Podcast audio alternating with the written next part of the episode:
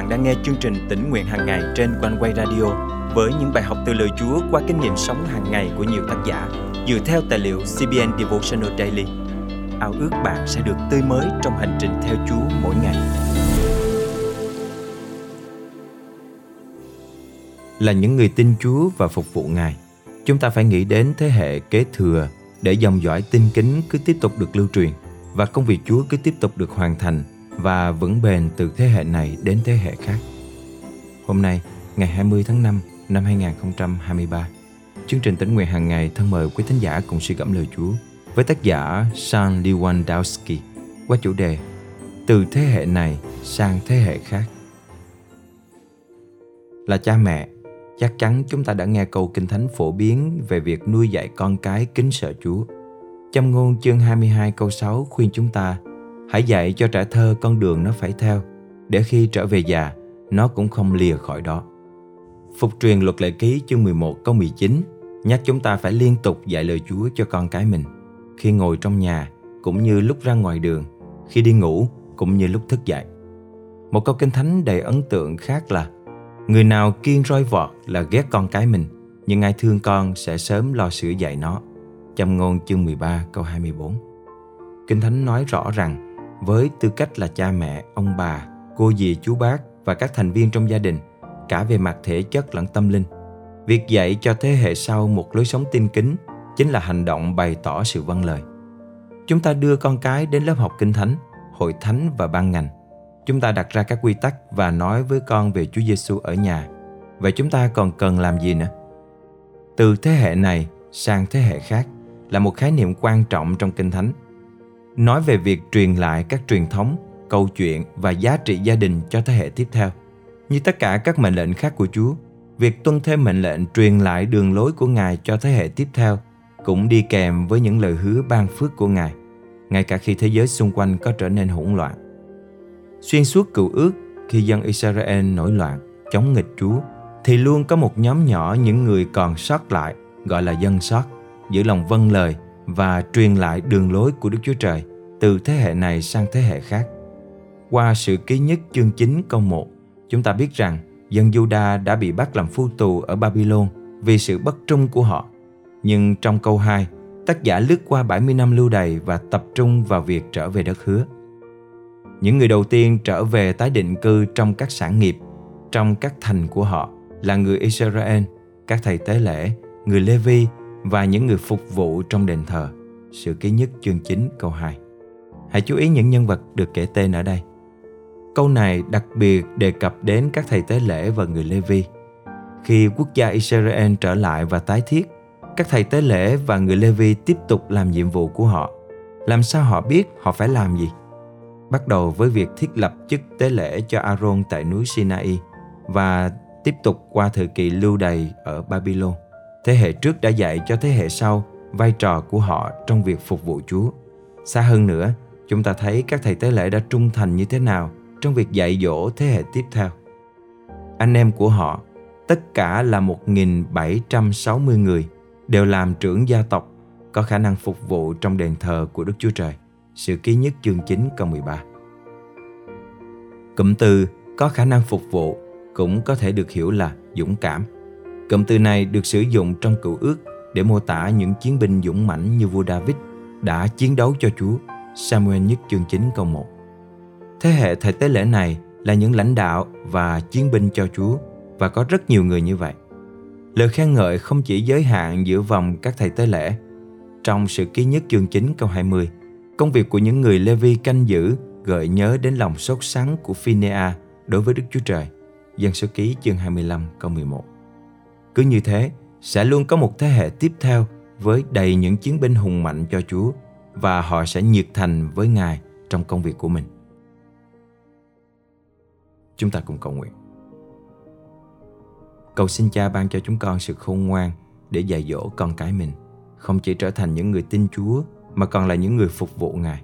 Chúng con mong muốn các giá trị, truyền thống và câu chuyện của chúng con sẽ trở nên công cụ hữu ích để ý muốn của Ngài được nên ở đất như trời, từ thế hệ này sang thế hệ khác. Con thành kính cầu nguyện trong danh Chúa Giêsu Christ. Amen. Quý tín giả thân mến, Là một gia đình về mặt thuộc thể và thuộc linh, chúng ta cần phải lấy đức tin dạy dỗ con cái mình trong việc phục vụ Chúa. Mọi thế hệ phải gắn kết vững mạnh để tiếp tục trở thành tôi tớ của Đức Chúa Trời và cứu Chúa Giêsu Christ chúng ta, truyền từ thế hệ này sang thế hệ khác, vẹn nguyên một tinh thần dũng cảm, sốt sắng hoàn thành sứ mệnh mà Ngài đã giao cho chúng ta trên đất này. Cha ơi, nơi đây gia đình con dâng Chúa. Muốn câu ca chúc tôn Ngài ngự nơi vinh hiến nguyện con với cả nhà con. Hầu việc cha mãi mãi nguyện con với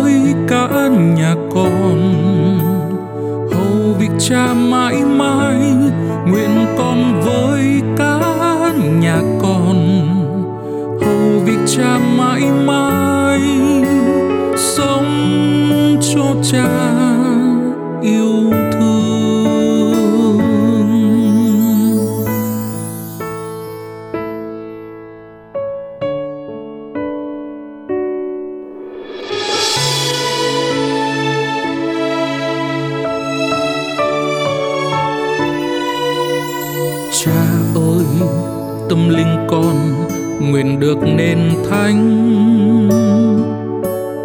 Khiêm cung xin cúi dâng ngài, thờ tôn duy chúa. Nguyện con với cả nhà con, hầu việc cha mãi mãi. Nguyện con với cả nhà con, hầu việc cha mãi mãi. Nguyện con với mãi mãi sống cho cha yêu thương.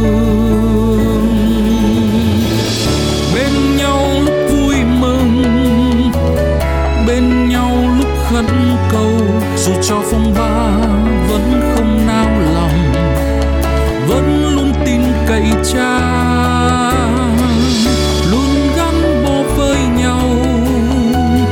Êm ấm bên cha mẹ. Anh chị em mãi chan hòa, lòng mến yêu nhau đậm sâu.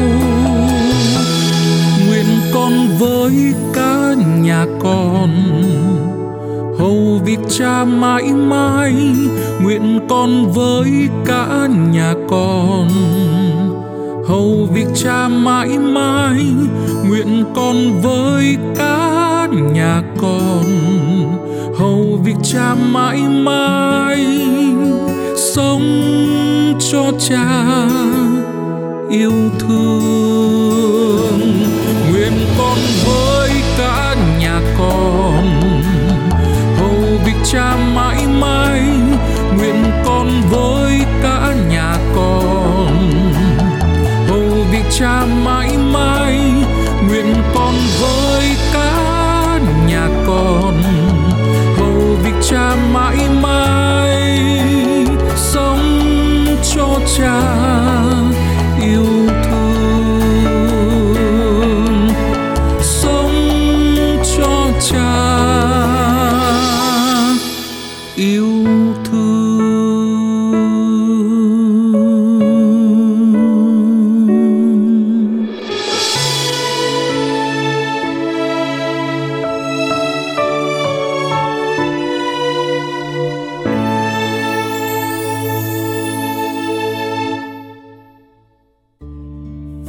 giả thân mến, chương trình tỉnh nguyện hàng ngày thật vui được đồng hành cùng quý thính giả khắp nơi trong hành trình theo Chúa mỗi ngày. Xin chào các anh chị em đang nghe chương trình. Tôi nghe chương trình tình nguyện hàng ngày khi đang lái xe tới công sở. Là một con dân Chúa, trong cuộc sống có quá nhiều nỗi lo và sự cám dỗ. Lời Chúa từ chương trình mỗi ngày đều tươi mới luôn và khích lệ tôi nhiều khía cạnh trong hành trình theo Chúa. Và cảm ơn Chúa là nhiều người trong hội thánh tôi cũng nhờ chương trình mà cũng được Chúa khích lệ. Nguyện xin Chúa có thể ban phước cho anh chị em trong thời giờ riêng tư với Chúa thông qua chương trình tỉnh nguyện One Way Radio. Cảm ơn Chúa vì Ngài đã dùng chương trình tỉnh nguyện hàng ngày để trở nên bữa ăn sáng thuộc linh, chất lượng cho nhiều khán thính giả gần xa. Lời Chúa trong chương trình hôm nay cảm động quý thính giả điều gì không? Hãy cậy ơn Chúa và bước đi trong năng quyền của Ngài để thực hành điều Chúa nhắc nhở nhé. Và hãy chia sẻ cùng chương trình những kinh nghiệm tươi mới của quý vị. Thân chào và hẹn gặp lại.